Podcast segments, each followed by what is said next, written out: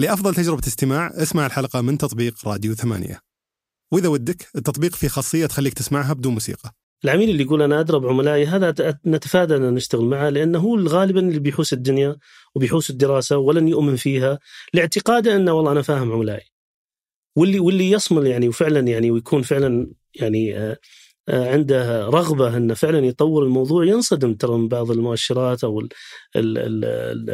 التقارير وبعض الأرقام، لأنه يقول بظنه أنه والله أنا شغال في المجال هذا 10 20 30 سنة، ما أنتم بتجون أنتم الحين دراسة بحثية وتعلمني عملائي إيش يحتاج. لذلك نشوف ترى إخفاقات لبعض المنتجات لشركات وعلامات تجارية معروفة من 20 30 سنة، لأن في اجتهادات شخصية قاعد تصير تحت مظلة والله أنا أضرب عملائي.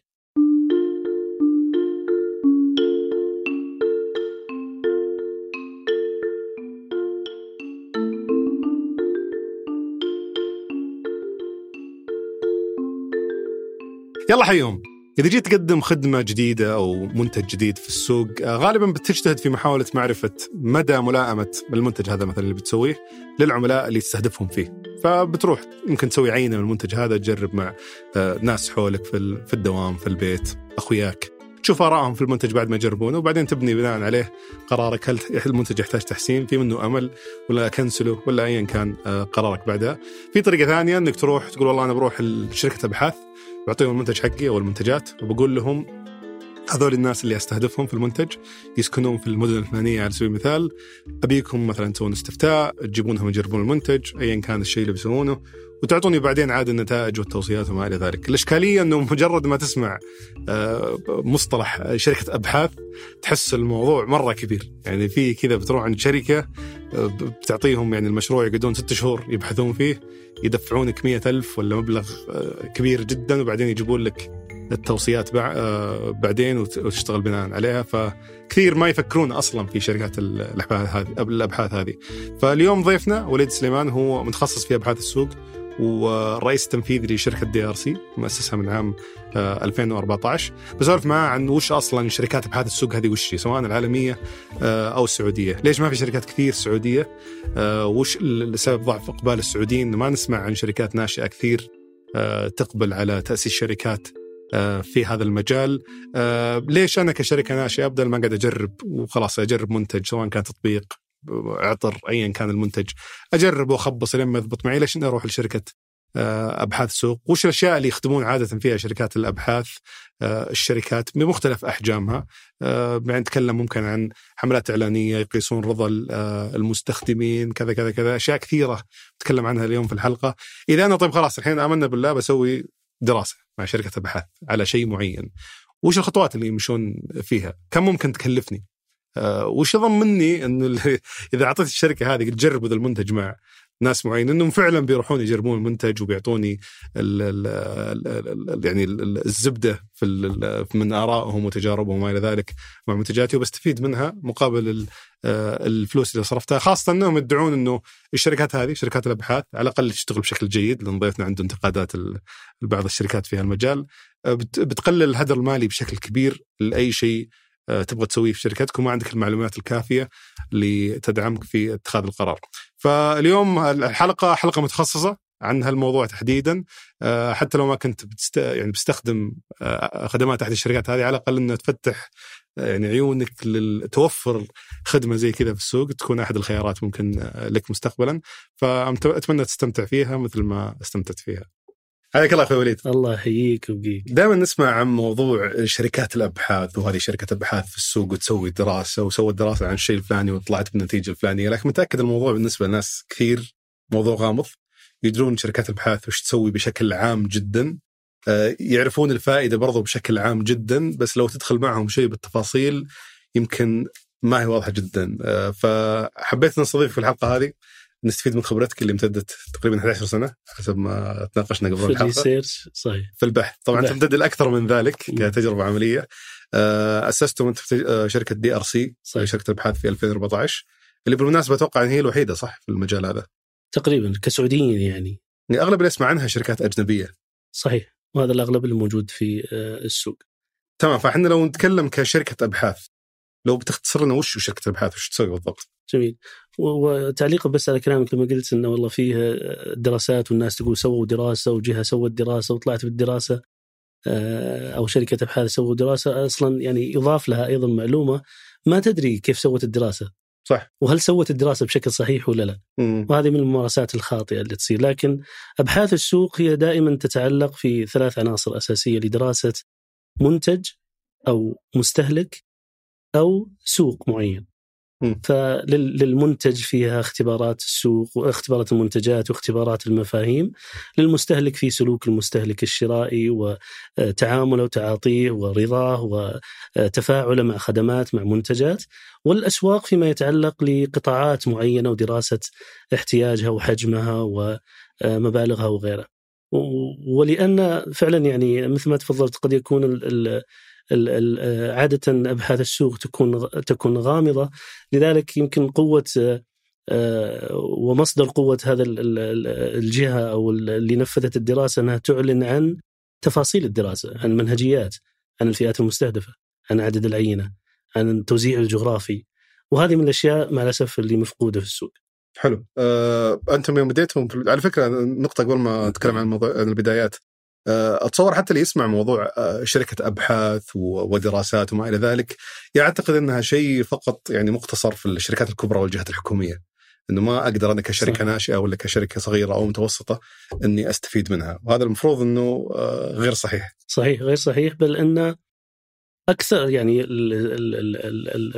الشركات الناشئة أو ستارت أبس أو اللي يفكر في مشروع هو الأحوج لعمل دراسة بحثية علمية إحصائية دقيقة، وليس بالضرورة على فكرة أنها تكلف آلاف الريالات ولا مئات الألوف في مشاريع واختبارات دقيقة وعلمية تنقذ صاحب الفكرة أو المنتج أنه يوجه استثماره بطريقة صحيحة يعني. جميل. أنا بديت DRC في 2014. صحيح. قبلها كنت مدير لأحد الشركات المتخصصة برضو في هذا المجال. كيف كان السوق وقتها؟ وش اللي خلاك يعني تطلع من الشركة البحثية اللي تعتبر كبيرة افترض وتبدأ شركتك الخاصة في هالمجال في السعودية؟ طبعا المجال خلينا نقول يعني كيف بدأت الأبحاث السوق، الشركات هذه بعضها موجود من 40 سنة وأغلب عملائهم في السنوات الأولى من 40 سنة هذه يعني كانت جهات خلينا نقول شركات أجنبية أو عالمية متخصصة وفاهمة احتياجهم لأبحاث السوق. بس منها الشركات اللي كانت تسوي مثل يونيليفر، نستلا، كوكولا، لا قصدي اللي تسوي لهم الأبحاث اللي هي شركات الأبحاث الريسيرش اللي العالمية والموجودة مثل إبسوس، نيلسون، تينس، كنتار وغيرها. في كانت شركات كثيرة أيضا إما اندمجت أو تراجعت يعني من 10 سنوات تقريبا وطلعوا من السوق، لكن هذه لا زالت باقية وهم أكثر اللي تواجد يعني في السوق من سنوات، من 30 أو 40 سنة، وكان أكثر عملائهم ذيك الفترة أو خلينا نقول من 30 سنة سابقة هم الجهات العالمية المتخصصة في التسويق وفي الأدوية وفي غيرها والسيارات لأن احتياجهم لفهم المستهلك السعودي وذائقة المستهلك السعودي ورضا المستهلك السعودي كان احتياج كبير لهم، وكان عندهم يعني إن صح التعبير يعني معرفة عالية ووعي بأهمية دراسات أبحاث السوق لمنتجاتهم وخدماتهم اللي يقدمونها. حلو.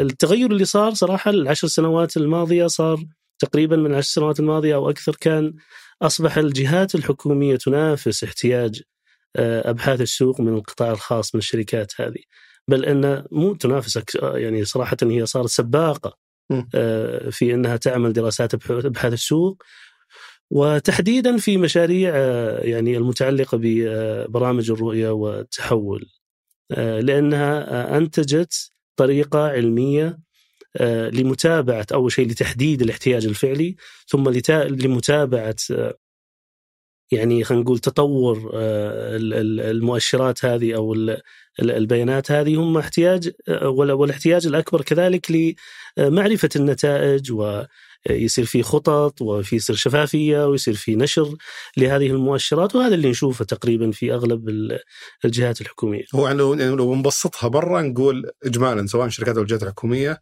يحتاجون أبحاث السوق أو يلجؤون لأبحاث السوق عشان يعرفون المين المفروض يتوجهون، كيف المفروض يتوجهون له، وش النتيجة اللي صارت بعد ما توجهوا له بالطرق اللي قالت لهم شركة الأبحاث. إيه صحيح بالضبط. هي يمكن دائما أختصرها اللي يشتغل الآن في الأبحاث السوق سواء الجهات الحكومية أو القطاع الخاص أو حتى ستارت اب يعرف بالضبط الريال اللي ينفقه وين يروح وإيش العائد منه. وهذه نقطة مهمة. يعني يمكن سابقاً لسنوات طويلة كانت ما تحرص بعض الشركات. الآن صار في وعي أكثر. الآن صار في وعي حتى بعض الستارت اب يحتاج ويعني يلجأ إلى دراسة بحثية ليضمن أن استثماره فعلاً ما يروح له في المكان. فهو تقليل هدر سواء كان شركة صغيرة أو شركة كبيرة. بالضبط. وش يفسر ضعف إقبال السعوديين على القطاع هذا سواء كانوا كموظفين مثلاً في شركات كبرى؟ أو كمؤسسين شركات ناشئة. يعني ما أعرف غيركم صراحة الموجودين في السوق حاليا. يمكن في اجتهادات بسيطة بس كأبحاث سوق في ناس يحللون بيانات بس كأبحاث سوق ما أدري في أحد ثاني غيركم؟ في طبعا أبحاث سوق اللي ذكرتها الشركات لكن لا السعودية قصدي في بعضها لكن يعني ما هم خلينا نقول متفرغين تماما للعمل. بعضهم يعني والبعض الآخر يمكن ما يعني أدار الشركة بشكل يتناسب مع الاحتياج الفعلي في السوق.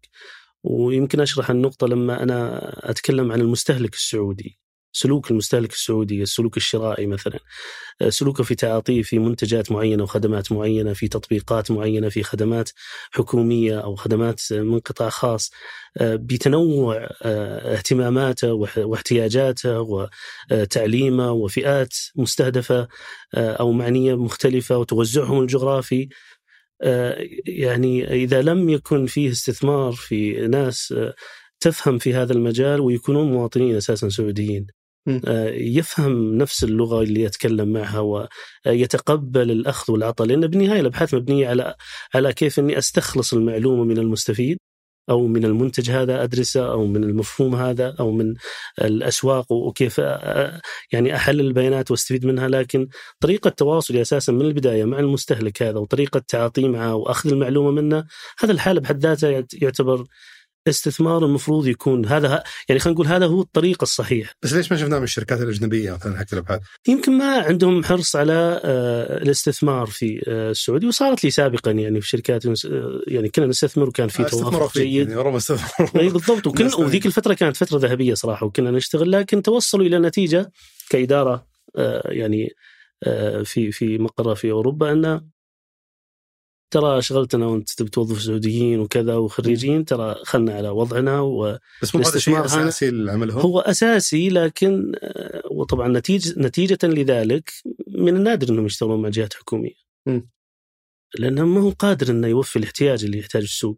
فهو مقتنع ومكتفي بالمشاريع اللي تجي من بعض الجهات يعني في القطاع الخاص اللي ما يهمها أساسا أنت شلون بتجيب المعلومة وكيف بتسوي الاستبيان وهل الاستبيان أساساً صار ولا ما صار. هو عنده بجت بيصرفه وخلاص. وكحجم سوق قدرته كم؟ هل المشكلة في حجم السوق أو الإقبال على الأبحاث والدراسات ولا؟ طبعاً كان في زي ورشة عمل صارت سابقاً مع عدة مسؤولين من عدة جهات مختلفة تحت مظلة واحدة على مستوى المنطقة قبل 10 سنوات.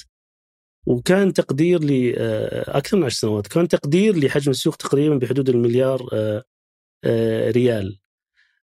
لكن هذا كان قبل رؤية السعودية واحتياجها من الدراسات قبل برامج التحول الوطني واحتياجها من الدراسات. فبالتالي أنا متأكد تماما أن الرقم تضاعف. ما سويت أبحاث على الموضوع.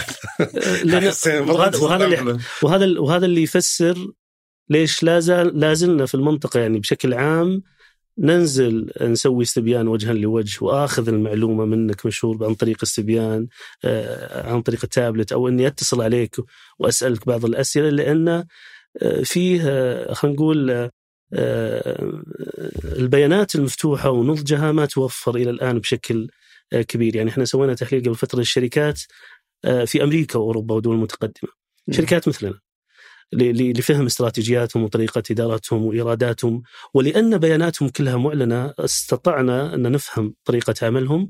ومن فهمنا لطريقة عملهم اكتشفنا أن 90% من إيراداتهم من إيرادات شركات الأبحاث هي تأتي عن طريق 90% من الإيرادات تأتي عن طريق الأوبن سورس، البيانات المفتوحة. ما يحتاج واحد يتواصل مع الناس وأقابله وجها لوجه وأسأله كيف طريق، لأن هذه أوريدي البيانات موجودة ومنشورة، هي ليست فقط موجودة. يعني أنا بجيك على البيانات المفتوحة، بس على موضوع حجم السوق أنا متأكد مستمعك في بالي الحين. طيب أنتم شركة أبحاث، أكيد أنه عندكم الأدوات اللازمة أنكم تسوون البحث هذا من خلال الاستفتاء، من خلال أي كانت الأدوات المتوفرة عندكم، وتطلعون كم حجم السوق اللي موجود. قد يوري المستثمرين يمكن مثلا أنهم يستثمرون في شركات أكثر في المجال. هو بالعكس المفروض يكون في إغراء المستثمرين يستثمرون في المجال، لكن لما ذكرت أن تسوي استبيان وتكتشف حجم السوق، استبيان معناه بروح أسأل الشركات، مش استبيان بس يعني أنت مبحث أو دراسة بحثية. يعني دراسة بحثية، هو قد أكتفي بالدراسة، أو الأصل حاليا أكتفي بالدراسة، المنشورات اللي تنشر والتقارير اللي تنشرها بعض الجهات مثل هيئة الإحصاء وغيرها، ويعني يكون في بحث بسيط مع الجهات هذه. لكن ما في شركات ملزمة، ما لم تكن شركات مساهمة، أنها تنشر بياناتها، وهذا خلينا نقول المفقود عندنا في السوق، يعني في المنطقة البيانات ما تقدر ولا حد بيجاوبك أصلا. لذلك بعض الدراسات أو لا حد بيجاوبك على كم يصرف على، لأن بالنهاية بيعطيك أساسا، يعني هي هنا أيضا احتياج نضج المجيب واللي يتعامل معك، يعتقد دائما أن أنت هو بتنافسني، ما راح أعطيك معلومة صحيحة وأعطيك معلومة مغلوطة. لذلك نتجنب أحيانا دراسات اللي فيها حجم السوق والبعض القطاعات اللي لما بتسوي معاها بطريقة معينة وتحاول تستكشف منه يعني طريقة عمله في المجال هذا، بيضيعك، ما راح يعطيك معلومة صحيحة. فبالتالي لأنهم مو قاعدين يعلموكم كم يصرفون على السوق، فصعب أنكم تحددون، فصعب أنه يكون في حجم السوق. لكن في تحديث يعني بناء على الخبرات المتراكمة بالتعامل مع القطاعات، خلينا نقول الإيرادات التاريخية لشركات الأبحاث والشركات الثانية، تكتشف أنه والله في قطاع الأغذية يكون حجم السوق كذا بناء على مشاريعك اللي سويت خلال السنوات الماضية، قطاع السيارات، قطاع البنوك وغيره، تصل لرقم تقريبي وكان قبل برامج الرؤية والتحول بحدود $1 مليار، عفوا $1 مليار، لكن الآن والتوجه الحاصل في يعني الاستثمار في نشر البيانات والجهود اللي تسويها بعض الجهات المسؤولة مثل هيئة الإحصاء، سدايا وغيره، هذه طبعا بتساهم يعني في خلق احتياج كبير. يعني وهذه نقطة اللي كنت باجيك عليها، موضوع البيانات المفتوحة، كيف شفت وجود هيئة الإحصاء في الموضوع هذا؟ طبعا لنشر البيانات المفتوحة طبعا لا شك أنه في تطور، والموضوع لا زال يحتاج إلى تطور كبير، وهذه ممكن من ضمن التشريعات اللي قامت عليها هيئة الإحصاء وجالسين يشتغلون عليها، مثل هذه المواضيع، ومثل تنظيم حتى العمل الإحصائي والبحثي في وش التشريعات اللي شغلنا عليها؟ يعني مثل طبعا هذا حسب فهمنا وعلاقتنا معهم يعني الجيدة معهم، أن توجه واللي يتكلمون فيه يعني الآن المنشور يعني من ناحية نظام العمل الإحصائي أو كنشاطات العمل البحثي والإحصائي، كثير من الدراسات اللي نسمعها تطلع باسم المملكة والمجتمع والأفراد وتوجهات والذكور كذا والإناث كذا، بينما لا لها مصدر موثوق، وكثير منها يعني مصادرها خارجية غير موثوقة. ما في تفاصيل لهذه الدراسات من ناحية المنهجية، من ناحية العينة، من ناحية التوزيع الجغرافي. والله 60% من الإناث في المملكة لا يرغبون مثلا بقيادة السيارة. طيب وين الأصل؟ من نشرها ومن سواها؟ كم العينة؟ وين العينة؟ كم العينة؟ ما حد ينشر هذه. لذلك صار عندهم توجه الآن، الناس في الدراسات يأخذون العناوين عادة، يعني أثبت الدراسة أن كذا كذا كذا، بالضبط. ولذلك من زيادة الأشياء المهمة اللي يصير فيها والمهتمين في المجال، أن ينشر الوعي بأهمية طرح ونشر مثل البحوث اللي تكون فعلا محكمة إحصائيا، بحوث فعلا تكون واضحة وصريحة وشفافة، ما فيها يعني استغلال، خلينا نقول تعاطف الناس والهوت توبك، المواضيع الحساسة والساخنة هذه اللي تصير ما هي جيدة. بس وش التشريعات اللي تحطها هيئة الإحصاء؟ لذلك الآن صدروا بتنظيم جديد للعمل البحثي والإحصائي، يتيح للشركات تعمل في المجال أن تأخذ رخصة، وعشان الشركة تأخذ رخصة لازم يكون فيه يعني اشتراطات معينة من ناحية الملاك، من ناحية الإدارة الشركة، من ناحية أفرادها العاملين فيها، بل أن حتى في بعض الأحيان يبدو أن توجه حتى على جامعي البيانات واللي يسوي الاستبيان أن يكون أيضا له ترخيص محدد، وهذا شيء نفرح فيه، لأن بوقتها بنقول فعلا الآن المنافسة عادلة. لك دائما أنا أوجه وأقول يعني للشباب والمهتمين في المجال أن الاستثمار في المجال ويعني لأنه فعلا احتياج كبير، والمنافس الصحيح والواقعي قليل.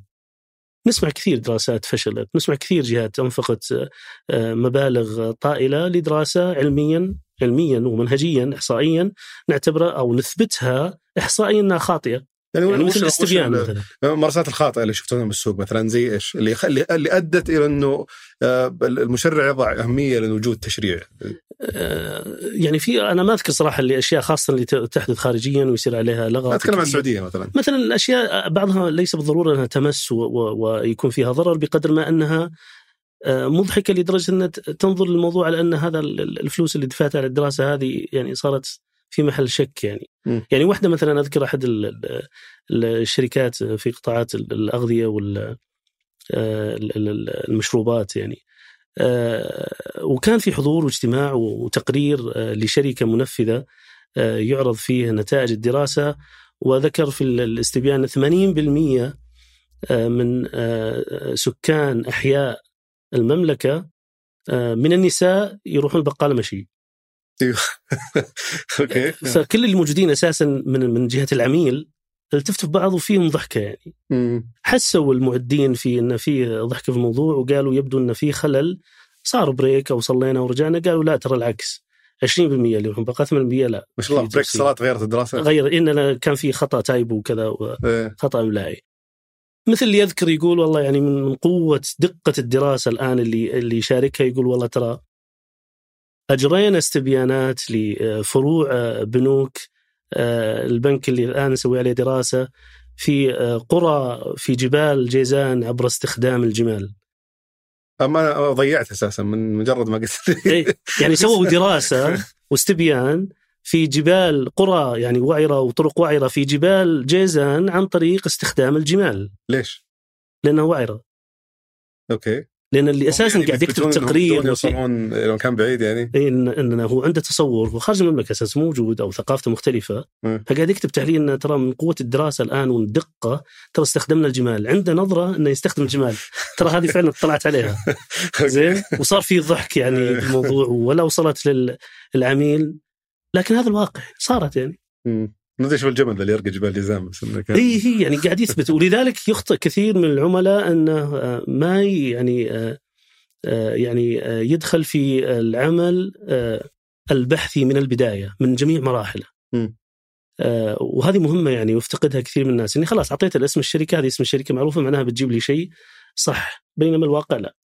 يعني من فترة مسلومه ما يعرف، الإدارة الحكومية جت تطلب أبحاث في السوق من شركة معينة على شيء معين، وش بذريه إنه هذه بالضبط. فلذلك العدد لذلك العينة كويس صح. لا هو طبعا لازم لها يعني الشخص المسؤول اللي بينفذ مثل هذه الدراسة بيكون عنده الماء، وهذا اللي أشوفه صراحة، وهذا اللي يخلي احتياج الأبحاث مثلا من الجهات الحكومية عالي، لأن صار في وعي، في ناس متعلمة، في ناس فاهمة يعني وهذه صارت قبل فترة. يعني أحد الجهات تنفذ دراسة وأعطوها لشركة، اكتشفوا لاحقا أحد الجهات نفذ دراسة تقصد تطلب من شركة أبحاث صحيح، ونفذتها شركة أبحاث عالمية، واكتشفوا أن الشخص اللي ينفذ الاستبيان معطينا 5 يوزرات، فهو ينفذ استبيان واحد لكن ب5 يوزرات ليتضح في إنتاجيته والاستبيانات اللي صارت إنه 5 استبيانات جاهزة بينما هو واحد. هو تلاعب في لا نفس التوجيه للتيم إنه خلاص أنت هذا اليوزر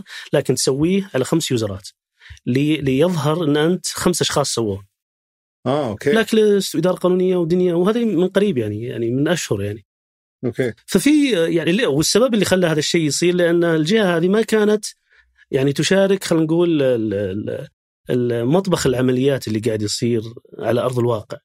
إذا كان مرة يعجبني العميل اللي from day one يعني من أول يوم هو ينزل حتى في الميدان مع الناس اللي تجمع بيانات ويطلع تيم حتى في جميع المناطق المملكة يتابع الشغل، واللي عنده ميزانية مثلا يطلب يعني تسجيل صوتي لإثبات المقابلات، يحق للعميل أن يطلب يحق للي طبعا إيه لأن بالنهاية أنت بتاخذ رأي وإذن المجيب أنك ترى بتسجل صوت لغرض الجودة وصارت يعني يمكن من المواقف الطريفة يعني اللي صارت لنا أحدهم يسوي الاستبيان بس ماسك الجوال يسأل السؤال بعدين يغير وجهة الجوال ويجاوب هو نفسه. أوكي ليش؟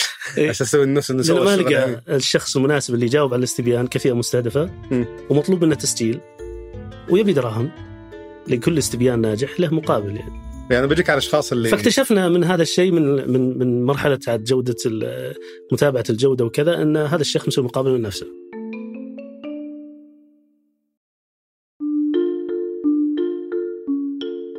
أنا يهمني أعرف نوعية الناس هذول يشتغلون معكم بس بيجيك عليهم بعد شوي بعد ما بس نرجع لنقطة البيانات المفتوحة.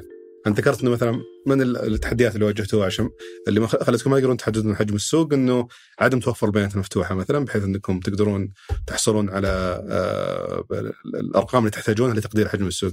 هذه ممكن نفهمها كأرقام شركات إنه ما تفصح عن الإنفاق على الأبحاث والدراسات.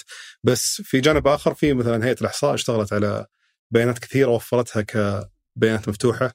هل هذه خدمتكم في أبحاث السوق؟ لا طبعا ما تخدمنا بشكل أساسي إلا الأمور المتعلقة بالاستيراد التصدير فيما يتعلق بيانات الجمارك بل أن حتى تصنيف هنقول يعني نوع البيانات المنشورة ما يخلي المقابل قادر أنه يمسكها ويحللها وش فرق بين اللي ذكرتهم برا يسمونهم بيانات مفتوحة وبين اللي هنا؟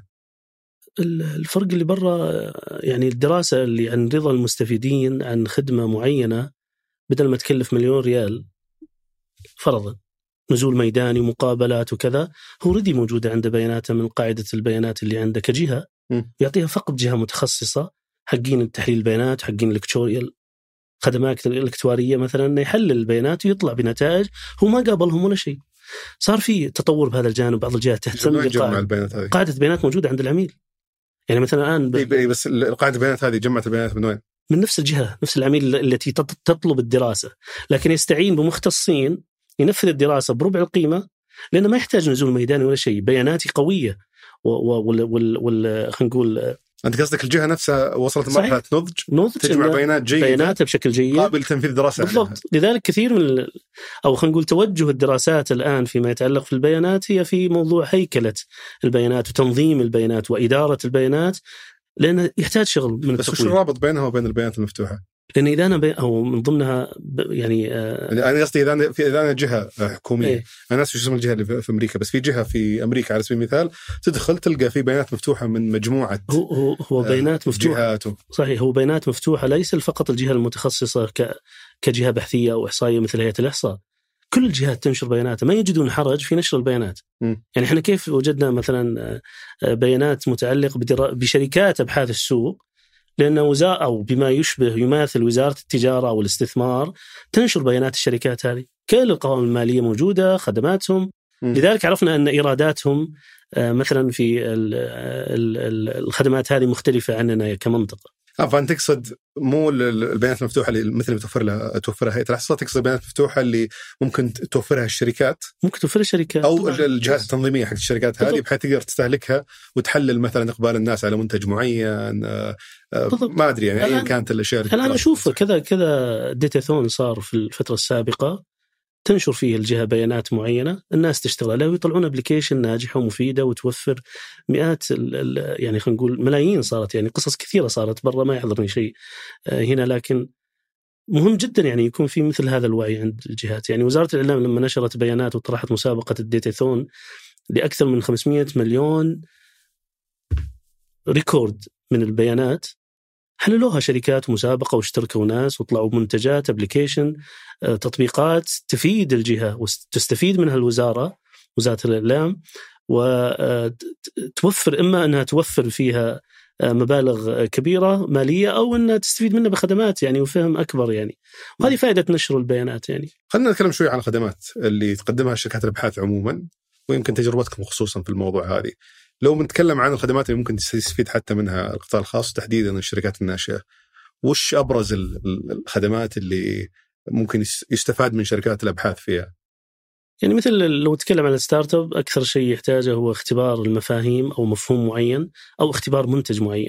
قبل أسوي تطبيق اختبار المفهوم واختبار المنتج. المنتج هو منتج جاهز، سويت عينة أبي أتأكد منه أن هل هذا مناسب أو لا.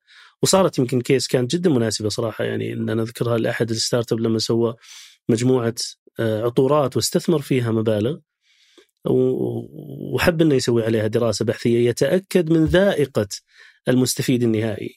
فجبنا له احنا مثلا عينة من الفئة المستهدفة بما يسمى مجموعات التركيز، يختبرون هذه العطورات، كان اذكر تقريبا حدود 10 يمكن، كلها فشلت، كلها قالوا لا ما يصلح، سيء. مين اللي حط معايير فشل والنجاح؟ يعني انتم هو يجي يقول بس دبروني اختبروا ذولي، اختبروها. انا سويت عينة وخلطة معينة، لكن بتأكد ان الفئة المستهدفة اللي بيدفع فلوس هو راضي عن هذه الرائحة ولا لا.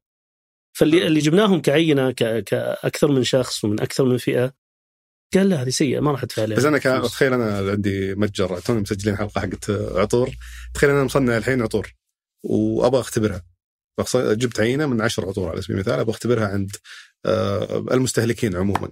هل أجي أقول لكم والله أنا اختبروا لي المنتج هذا وأنتم تختاروا لي الشريحة وتختاروا لي كذا كذا كذا، ولا أنا أجي أقول أنا والله ودي أستهدف النساء في الرياض اختبروا لي الشريحة هذه؟ أنت تيجي بالطريقتين هذه ولا تيجي بالطريقتين؟ هو حسب رغبته وقدرته الاستثمارية، بيستثمر فقط في مدينة معينة ولا بيتوسع. والجانب الثاني هو بيختبر المنتج أساساً ينجح عند هذه الفئة ولا لا، لأن هي بالنهاية عينة، يعني بتاخذ عينة معينة أنه يسوي مجموعة تركيز واختبارات معينة وكيف يجرب الرائحة. فبالتالي أول تجربة كانت كلها فاشلة، راح وغير التركيبات ورجع مرة ثانية نجحت 50% إلى أن وصل الظاهر إلى 90%. بعدها أطلق المنتج، ما خسر فلوس وسوى، يعني تخيل لو سوى هذه العشرة إذا ممكن، يعني شخص زي كذا كم دفع على ما كان شيء بسيط، يعني يمكن ما تعدى، يمكن أتوقع ناسي والله الموضوع من زمان، لكن ما تعدى 20,000 30,000 ريال. إيه ريال، أوكي. بعضهم ترى هي فكرة خاطئة عند الناس، ينظر إلى الدراسة البحثية أن يعني بالآلاف مئات الآلاف، بينما ترى الموضوع مرة بسيط. يعني وش اللي يأثر على السعر في شخص زي كذا؟ هل زيادة المتطلبات الدراسة، زيادة مجموعات التركيز، حجم العينة المستهدفة يحتاج حجم أكبر، توزيع مجموعات التركيز اللي هم الجروبات اللي تجيبون جروب، يعني مثلا 5 بنات 5 شباب أو حتى أطفال بعض الأحيان، وهذه اللي بعض المنتجات المتعلقة بالأطفال يفتح حلاوة وعلبة بسكت، تجينا شركات يعني يختبر المنتجات هذه وطريقة فتحها لأنه يضمن أن الطفل هذا يرغب بهذا المنتج، ليس فقط في الطعم بل حتى بطريقة فتحه ما تكون صعبة. أوكي.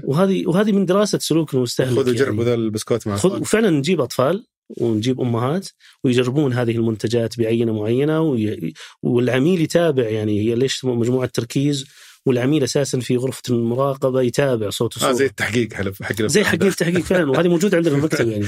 أوكي. ومصورة بعد، لأنه هو يشوف صوت وصورة، واللي قاعد يجرب ما يحس إنه في أحد يتابعه، يعني مظلة وفيها لوحة وفيها شيء، ما يحس إنه. بس برضو مسجلة للعميل، لو مسجلة للعميل، لأن بالنهاية هي فيه دليل مناقشة حول الموضوع هذا واختيارات، وبعدها يصير فيه تحليل الإجابات وعرض نتائج وتوصيات.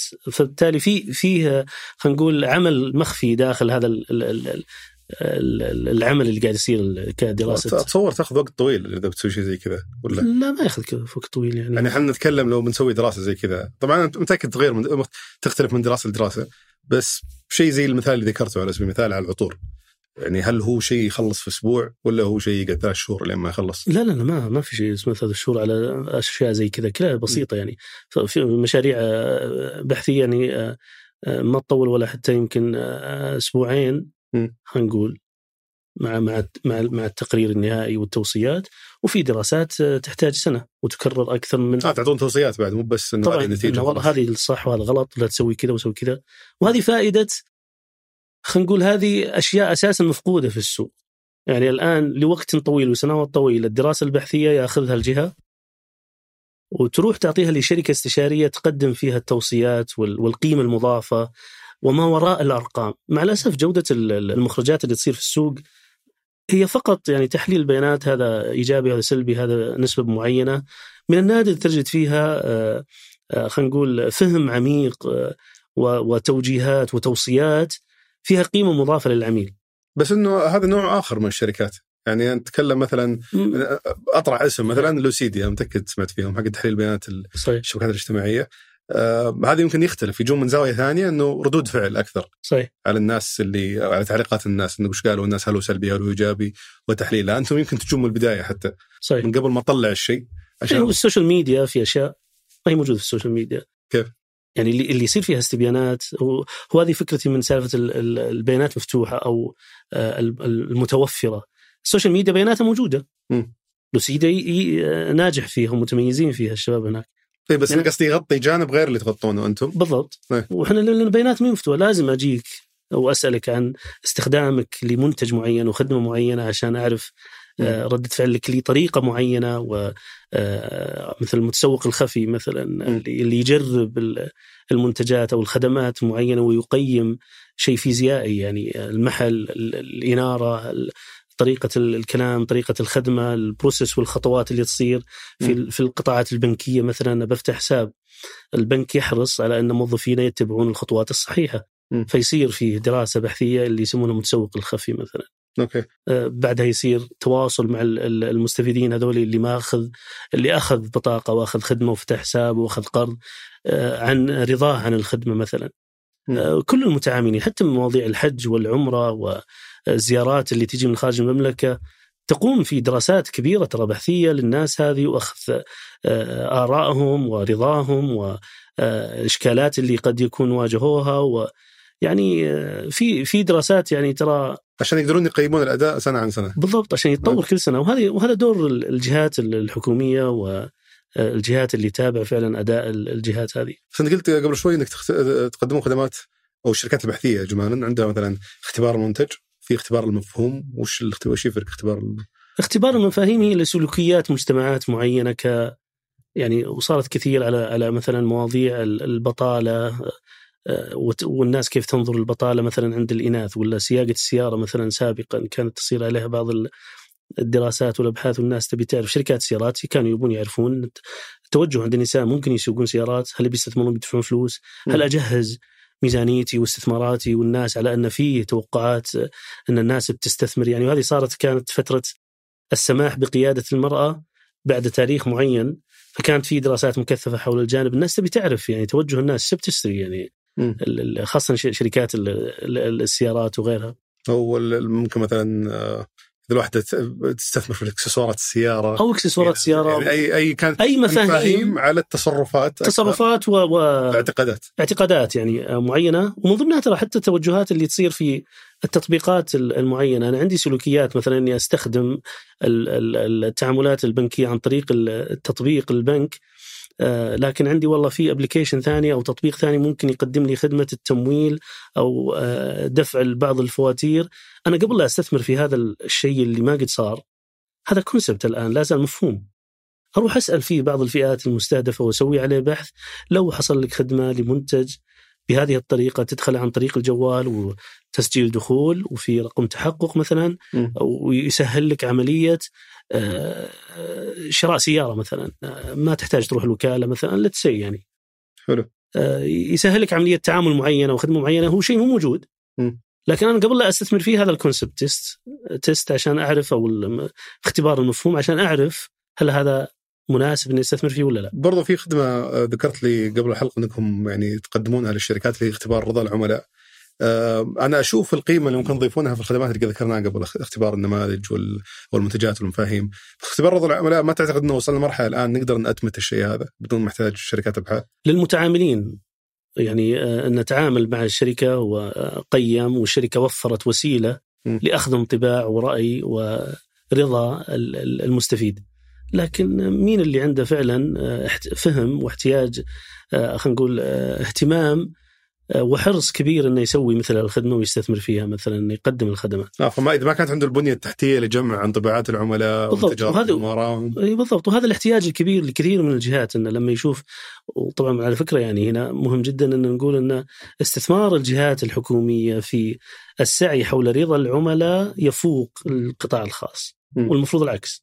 القطاع الخاص اللي يدفع فلوس ويستثمر في منتجات وخدمات يبي مدفوفين من الرؤيه غير الجهات الحكومية. طبعا هذه فوائد الرؤية وبرامج التحول، أنه فعلا يصير في خدمة ومنتج بس هل هم التعامل إنه يسوون أبحاث السوق، ولا هم لأنهم يعني بيقللون الهدر ومستعجلين يلجؤون لأبحاث السوق؟ طبعا بعض أساسيات يعني برامج التحول والرؤية إن من أهم أهدافها إنه يعني يصير فيه يعني خلينا نقول إدارة مالية ذكية، أستثمر في مكان فعلا العائد الاستثماري له مناسب وواضح.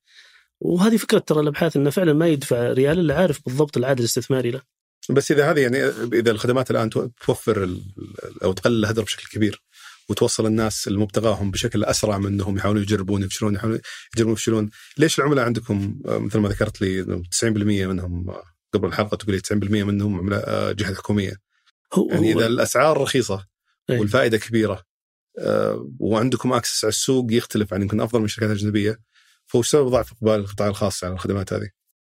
مو ضعف بقدر ما أن احتياج، وهذا ترى يعني دليل على نضج المسؤولين في برامج الجهات الحكومية، كيف أن يؤمن بأن احتياجه لدراسات بحثية وإحصائية علمية دقيقة هو السبيل الأفضل أني أصل لهدفي المحدد. في كل المؤشرات الموجودة وكل الإدارات هو يؤمن ويعتقد ومطالب أنه ينفذ مثل هذه الدراسة، بغض النظر عن طريقة تنفيذها، لأن قد يكون معها عدة دراسات مختلفة وليست فقط متركز على الأبحاث. القطاع الخاص يعني أنا أذكر مثال، يعني أحد الأشخاص في إدارة التسويق في أحد الشركات المساهمة الكبرى في مجال الأغذية هو من 28 سنة في هذا المنصب يعني أو هذا المجال، وفاهم يعني لتوجهات السوق لتوجهات السوق والمستهلكين واحتياجاتهم، لكن وصل لمرحلة أن أنا ما أحتاج أسوي دراسة بحثية على هذا، لأن أنا عارف. يعني مثل لما صار فيه الغاء بعض البدلات سنة من السنوات لبعض الموظفين الجهات الحكومية، كان فيه دروب كبير ونقص كثير، أو خلينا نقول إغلاق في بعض المنتجات اللي كانت يعني ماشية ورائجة يعني في ذيك الفترة. فوصل لمرحلة أنه يقول أنا داري أن هذا السبب، لكن يظل المستهلك السعودي يعني أنه يعني في شيء، في علامة استفهام لازم ندرسه ونفهمه.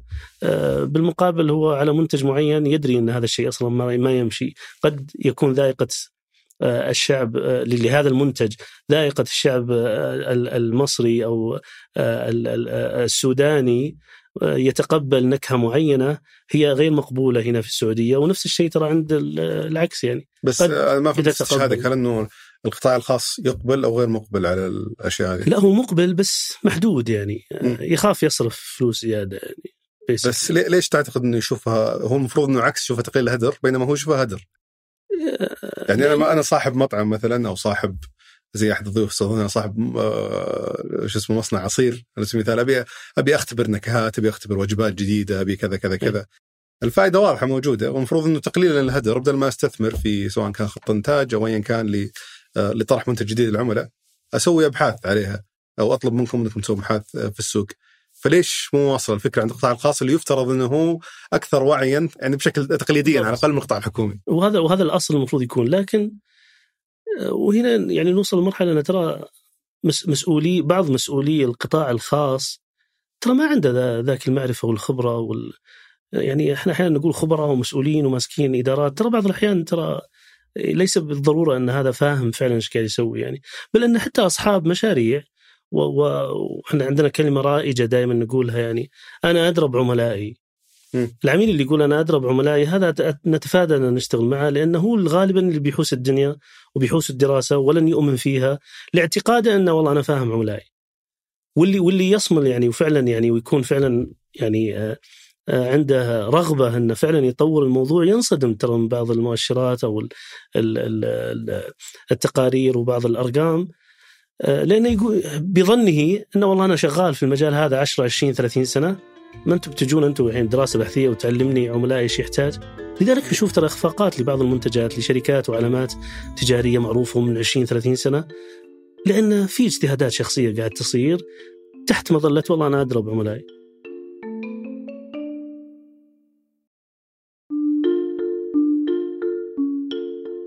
حلو.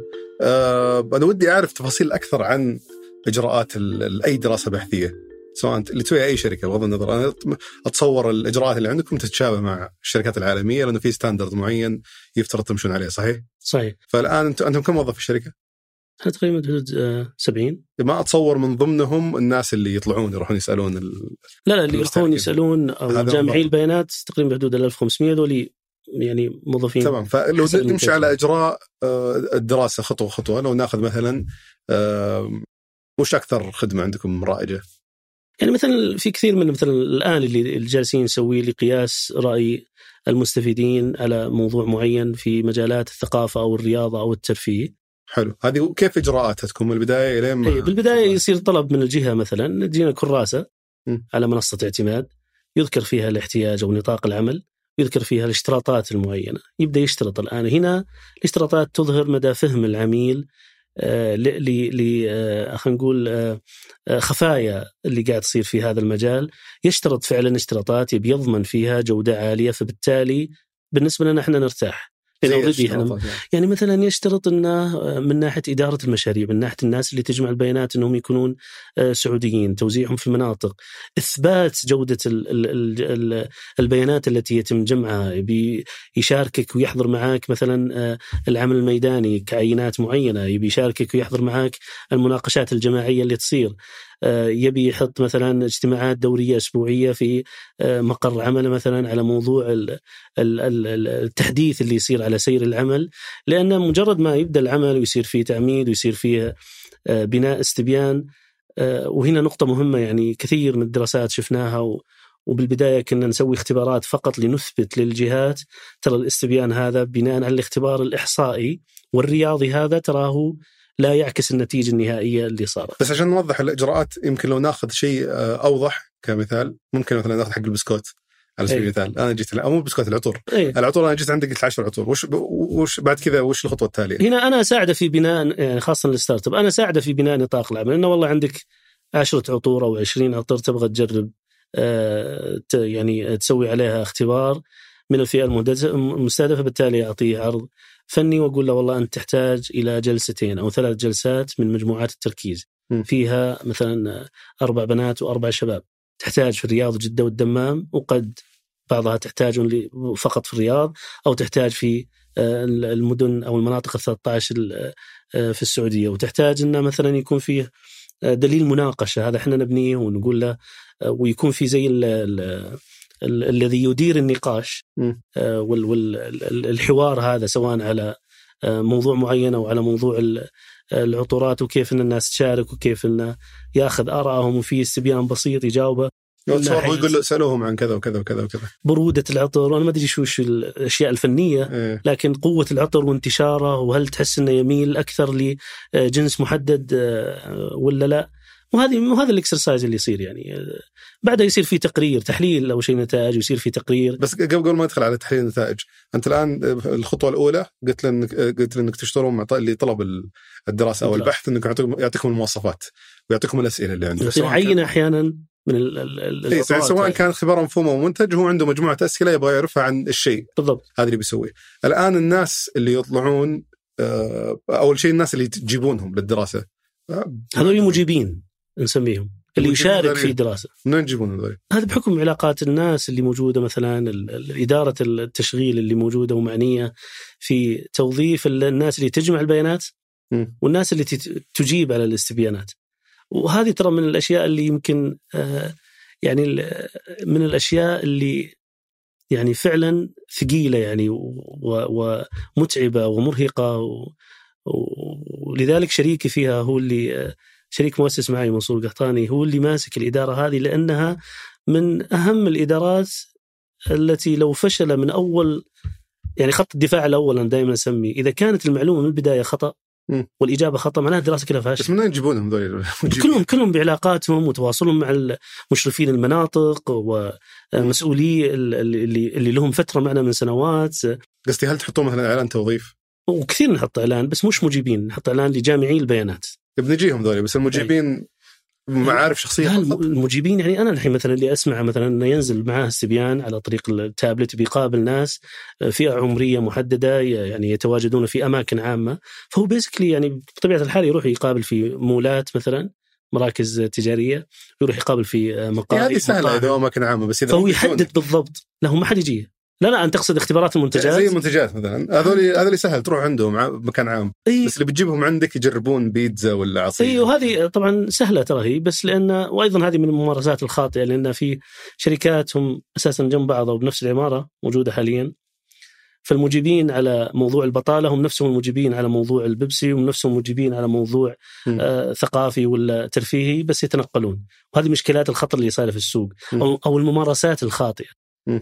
بينما المفروض لا، أشوف عينة من الناس اللي يعني طبيعة الحال، يعني تعرف عدد كبير ومن الناس من نفسهم جميع البيانات، يصير ناس يعرفهم، ناس يوصي، ناس عندهم اهتمام بالمشاركة، فتكون يعني بعض البيانات مجيبين. بس أتصور ترجعون لهم؟ لا ما نرجع لهم، من النادر أن نرجع لهم على مواضيع، لأن المهتم مثلا عندنا قاعدة بيانات مجيبين على لفئات حسابات البلاتينيوم، الحق البنوك، حق البنوك يبي هو أساساً عنده رغبة أنه يشارك في عملية تقييم الحسابات البلاتينية على سبيل المثال، ويحب يشارك. يعني هذا ما أدعيه أنه يسوي دراسة لعطر، ولا أدعيه يسوي دراسة لبسكيتس ولا عصير، لأنه ما هم من الفئة المستهدفة، لا عمرياً ولا اهتمام ولا سوون قاعدة بيانات للمجيبين بمواصفات معينة بحيث ترجعون لهم من فترة فترة لنفس الدراسة، يعني ما نخلط ما نخبص. لا بس قصدي عميل المصرفية البلاتينية في بنك معين ينفع يقيم زيارة فارهة بالضبط. إيه طبعا. بس ما مو بس ياخذون مرة واحدة. إيه طبعا. إيه بياخذون مقابل للفئات هذه طبعا، في مقابل.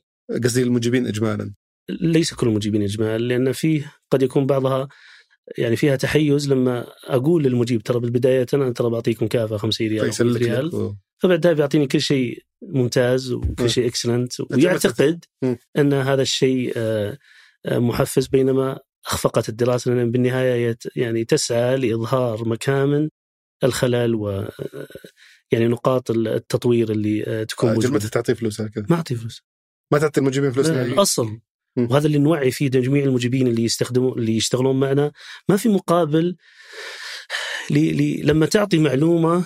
وهذا اللي نحاول نزرعه في الناس يعني، والمجيبين في الأغلب، لكن في بعض الدراسات تحتاج، لأن في مجيبين طيارين، في مجيبين أطباء، في مجيبين يعني فئات مختلفة، فئات تجلس معاه ساعة ساعتين. إيه بالضبط. أنا بجي بختبر بسكوت عندي 3 ساعات. إيه بس هذا مو بالطبيب والطيار يعني. إيه. لا بس ليش يجي؟ وش الحافز له إنه يشارك؟ هو الحافز أساساً إنه يجرب، قاعد يجرب شيء جديد. بس ترى اللي يجي غير المجيب، إنه لا نفرق، اللي يجي ويناقش في مجموعة تركيز أو اختبار منتجات هذا عادة له مقابل. أوكي. لكن المجيب اللي يصير في استبيان خارجي ووجها لوجه ولا عن طريق التلقاهم اللي ممكن دقيقتين بالضبط. هذا ما لها شيء، لأن الأصل إنه يفهم إن مشاركته لتطوير منتج أو خدمة معينة هو بيستفيد، عائلته بتستفيد، مجتمعه بيستفيد، البلد بيستفيد. وهذه الأشياء واللي يروحون يسألون شو اسمهم أو اللي يجمعون البيانات، جامعي البيانات هذول لهم مواصفات محددة لتوظيفهم ولا تختلف؟ في ناس جامعي البيانات مثل حقين الفئة المستهدفة هذه، مثل الفئات البلاتينيوم مثلا في البنوك، فيها أطباء بيقابل شركات أو جهات، هم متخصصين هذول ولا بعضهم يصير متخصصين، بعضهم مدرسين، موظفين حكوميين، بعضهم موظفين قطاع خاص مختلف. وأيضا نفس الشيء عن طريق العلاقات، إعلانات. وأكثر من مرة يعني سوينا إعلان لجامعي بيانات تكون مقسمة على المناطق، وهذه نقطة مهمة، توزيع جامعي البيانات على المناطق مهم جدا.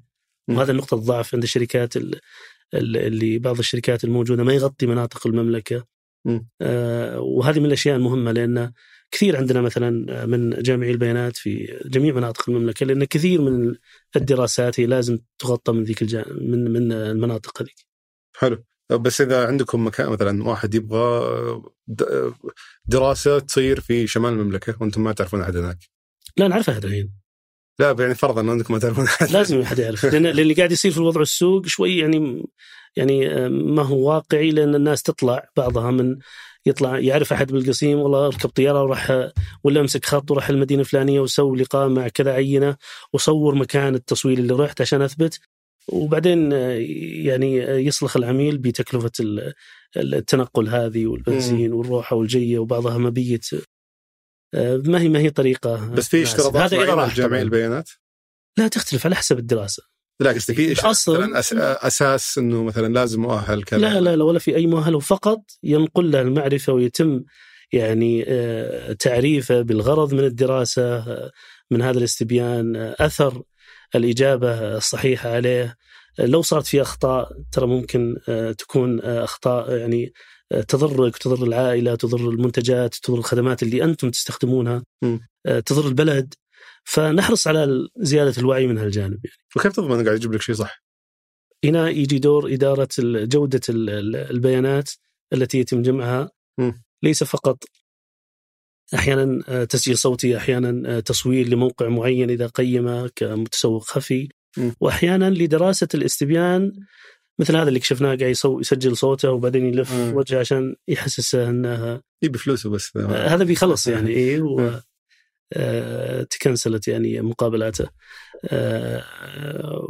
عفوا ايش كنا نقول على كيف تضمن الجوده؟ اي، وهذه من الاشياء اللي تضمن الجوده، سواء تسجيل صوتي او تحديد GPS نقطه يعني فعلا انه راح للفئه المستهدفه او المكان الفلاني، او انه تصوير لموقع معين المراد تقييمه عشان اثبت انه فعلا راح. والاهم وهذا الاستثمار الاكبر صراحه انه يكون في دراسه ذكيه للاستبيان نفسه. هل مجيء الجامع البيانات هذا هو اللي عبر الاستبيان بنفسه وجاوب؟ لأنه وهنا دليل قوة الشركة اللي تعمل الاستبيان وعلميتها أنه يكون الاستبيان فيه أسئلة ذكية، أتأكد أن اللي جاوب هو فعلا مركز بالإجابة، وإلا تكون الاستمارة لا. أعرف حركات الاستبيان إيه، أنا أتأكد والله أنا عندي سيارة وبعدين يقول لا والله أنا مثلا ما عندي أقساط سيارة. صحيح، إذا غلطان أعتقد زي حقات الاختبارات الشخصية اللي يسألك سؤال بالضبط ويرجع يعيد عليك بطريقة مختلفة عشان يتأكد أنت مركز ولا أي. هذا عنصر مهم. والأهم صراحة، وهذا تصير كثير من العملاء ويعني ونسعد بهذا الشيء، وليت كل العملاء كذا، أنه يجي وفعلا يحجز الميتنج روم وغرفة الاجتماعات وينزل التليفونات، لأن كل إجابة فيها رقم المجيب، رقم جوال، رقم تواصل يعني، ويقولون له ترى هذا الغرض إن قد يتصلون عليك الشركة يتأكدون من، ويستلم العينة فعلا، إما يأخذ عينة ولا بعضهم يدور على العينة كلها، هل تم مقابلتك من الشركة الفلانية ولا لا؟ هنا يجاوب بعضها إذا صار في إشكالية بعض الأسئلة في إجابة المجيب يتم الاتصال عليه والتحقق من إجابته، هل أنت جاوبت فعلا يعني أنت تقصد هذا الشيء ما بين السؤال الأول والثاني؟ وكثير من الأحيان إذا صار في إشكالية يتم إعادة المقابلة. أوكي.